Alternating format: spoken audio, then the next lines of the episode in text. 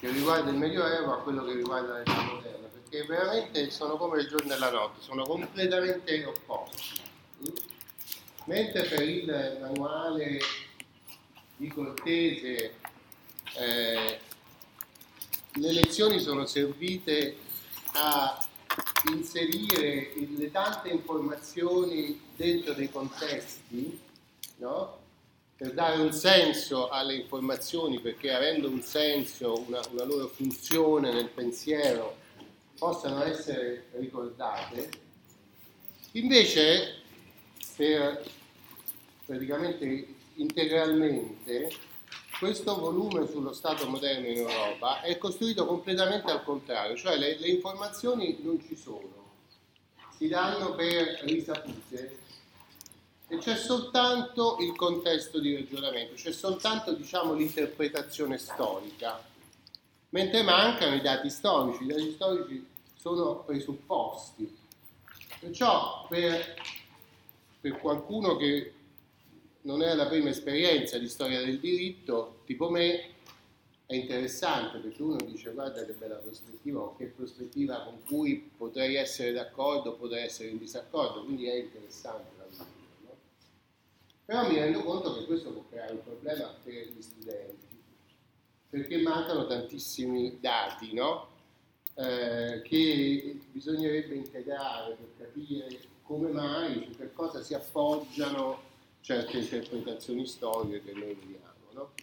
Cominciamo dal problema che questo oh, oh, libro non ha un, un, quadro cronologico evidente, non si capisce da quando comincia a parlare del, dello Stato moderno e del diritto all'interno dello Stato moderno. Cioè alcuni eh, capitoli, perché sono tutti autori diversi, anche se fanno parte tutti della stessa scuola, eh, alcuni capitoli prendono in considerazione, come stiamo facendo noi, le origini medievali della, della modernità. E, e, questi capitoli direi sono quello sulla giustizia criminale, il capitolo 7, sul penale, e poi quello su giustizia e amministrazione. Poi c'è un brevissimo capitolo eh, che avrebbe dovuto essere un po' più ampio veramente, su proprietà e contratto, che è troppo breve, ma eh, adotta una prospettiva no, no, tutto sommato questo saggio particolare Rossi non risale al tardo medioevo, ma anzi si centra molto sul, sul moderno verso il contemporaneo, cioè 800 e 900. No? Quindi un po' se uno è uno storico, cioè se uno cerca di applicare il metodo che abbiamo applicato fino adesso, occupandoci della fine dell'antichità e poi del Medioevo, eh, c'è un po' di difficoltà a, ad affrontare questi temi perché manca quell'ancoraggio alla storia intesa come le cose che accadono in un certo tempo, in un certo luogo, in un certo spazio, cioè le cose che accadono concretamente.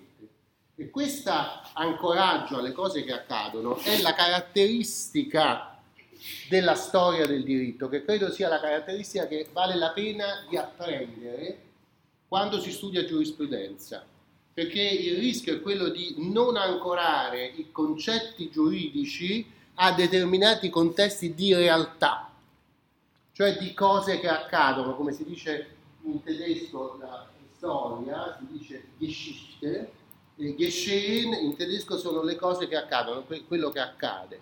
E Geschichte dunque è l'insieme delle cose che accadono, che accadono concretamente nella storia. In questo modo eh, l'approccio alla storia del diritto si distingue da quello alla filosofia del diritto. Perché nella filosofia del diritto i concetti non sono per forza ancorati a certi contesti di realtà, di cose che accadono, mentre nella storia, il bello della storia, che poi può diventare anche il bello del diritto, perché anche oggi, senza bisogno di andare nel passato, ci sono dei contesti dove accadono cose, no? Esiste anche una storia del presente, nel senso che noi ci rendiamo conto che, non so, il diritto di proprietà intellettuale eh, vive un periodo di crisi oggi perché i mezzi informatici hanno reso molto facile disporre dei prodotti intellettuali di alcuni autori che se ne sentono in qualche modo eh, spossessati. Nello stesso tempo però hanno consentito ad alcuni altri di fare enormi profitti grazie a un eh, uso massiccio di questo diritto di proprietà intellettuale. Dunque il concetto della proprietà intellettuale è diverso se noi lo vediamo nell'Ottocento quando comincia a stabilizzarsi nella commercializzazione di libri, di musica, eh, di opere, di teatro, eccetera, nel Novecento quando nasce il cinema, i dischi, eccetera, e oggi in cui c'è un'altra situazione ancora diversa. Quindi essere capaci di vedere il diritto nel contesto delle cose che accadono è un elemento fondamentale per fare bene il giurista, perché altrimenti si, si tratterà di un giurista che applica eh, regole senza rendersi conto che queste regole si devono modificare man mano che cambia il contesto delle cose che accadono, perché altrimenti questa modifica può avvenire o per intervento del legislatore o per l'intervento dell'interprete, che può essere un giudice, oppure anche eh, il giurista che sta in cattedra o che scrive e che modifica il punto di vista dei giudici e degli avvocati su determinati istituti, perché questi istituti, alla prova della realtà, rischiano di produrre una ingiustizia, come abbiamo visto il concetto che no, si, è, si è determinato in un certo momento. Allora, uno, diciamo, la critica che uno può fare a questo libro, dopo aver fatto un altro tipo di critica al primo oh, manuale, la critica è che manca, qualche volta si, si smarrisce questo eh, aggancio alla realtà concreta storica. E, e, lo dobbiamo cercare di ricostruire perché in realtà eh, quello che questi autori scrivono è basato sull'osservazione di contesti storici, salvo che nella, nella loro eh, esposizione hanno preferito glissare su questi elementi, no? E quindi hanno, alcuni di loro in particolare, non tutti, hanno eh, prodotto un effetto che rischia di essere a metà fra la storia e la filosofia eh, del diritto, no? e, e, di non essere concretamente eh, all'interno del metodo storico. Critica opposta l'abbiamo fatta all'altro manuale.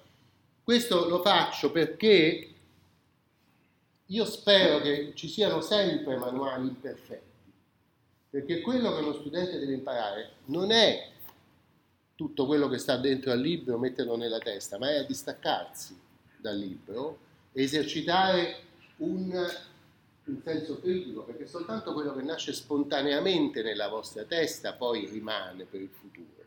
Quello che ci mettete invece eh, artificialmente o passivamente non rimarrà, lo perderete dopo l'esame, no? Sarete probabilmente se siete di quelli che fanno bene, sarete capaci di ricordare tutti questi contenuti, ma poiché non l'avete prodotti voi, eh, saranno poi dimenticati. Eh, e dunque è un po' uno spreco di energie, no? Mentre invece è importante che eh, il manuale non esaurisca tutta l'attività necessaria per apprendere, no? sia per giustificare il fatto che sono qui io e mi pagano lo stipendio, e voi con le vostre tasse pagate mio stipendio, eh, e sia perché eh, appunto se fosse possibile semplicemente passare da un manuale all'altro e poi diventare giuristi, allora bisognerebbe chiudere l'università, perché non ci sarebbe nessuna ragione di eh, avere tutto questo apparato eh, che è dedicato a fare ricerca, insegnare, verificare, dare delle opportunità di apprendimento. No? Quindi eh, adesso un andiamo un po' senza rete, nel senso che eh, dobbiamo seguire una serie di fili che sono eh, illustrati da eh, questo manuale. Io cercherò sempre di riferirmi a questo libro perché ve l'ho consigliato perché voi possiate utilizzarlo, però non non sarà sufficiente utilizzarlo in modo passivo, eh? sarà sempre necessario collegare a quello che leggete qui alcuni elementi che cerco di offrirvi io eh, sarebbe bene che qualche volta venisse da voi qualche dubbio di, in cui dite ma quando parla per esempio di eh, nel primo capitolo che è molto interessante no? di Costituzione liberale, Costituzione democratica, quando è che si consolida questa Costituzione liberale? In quale contesto? Di che cosa ci sta parlando questo autore in questo momento? No? Quindi alcuni punti interrogativi li potreste scrivere voi nel margine del libro e eh, sfruttare il fatto che ci sono dei docenti per mm, chiarirli, no? Va bene?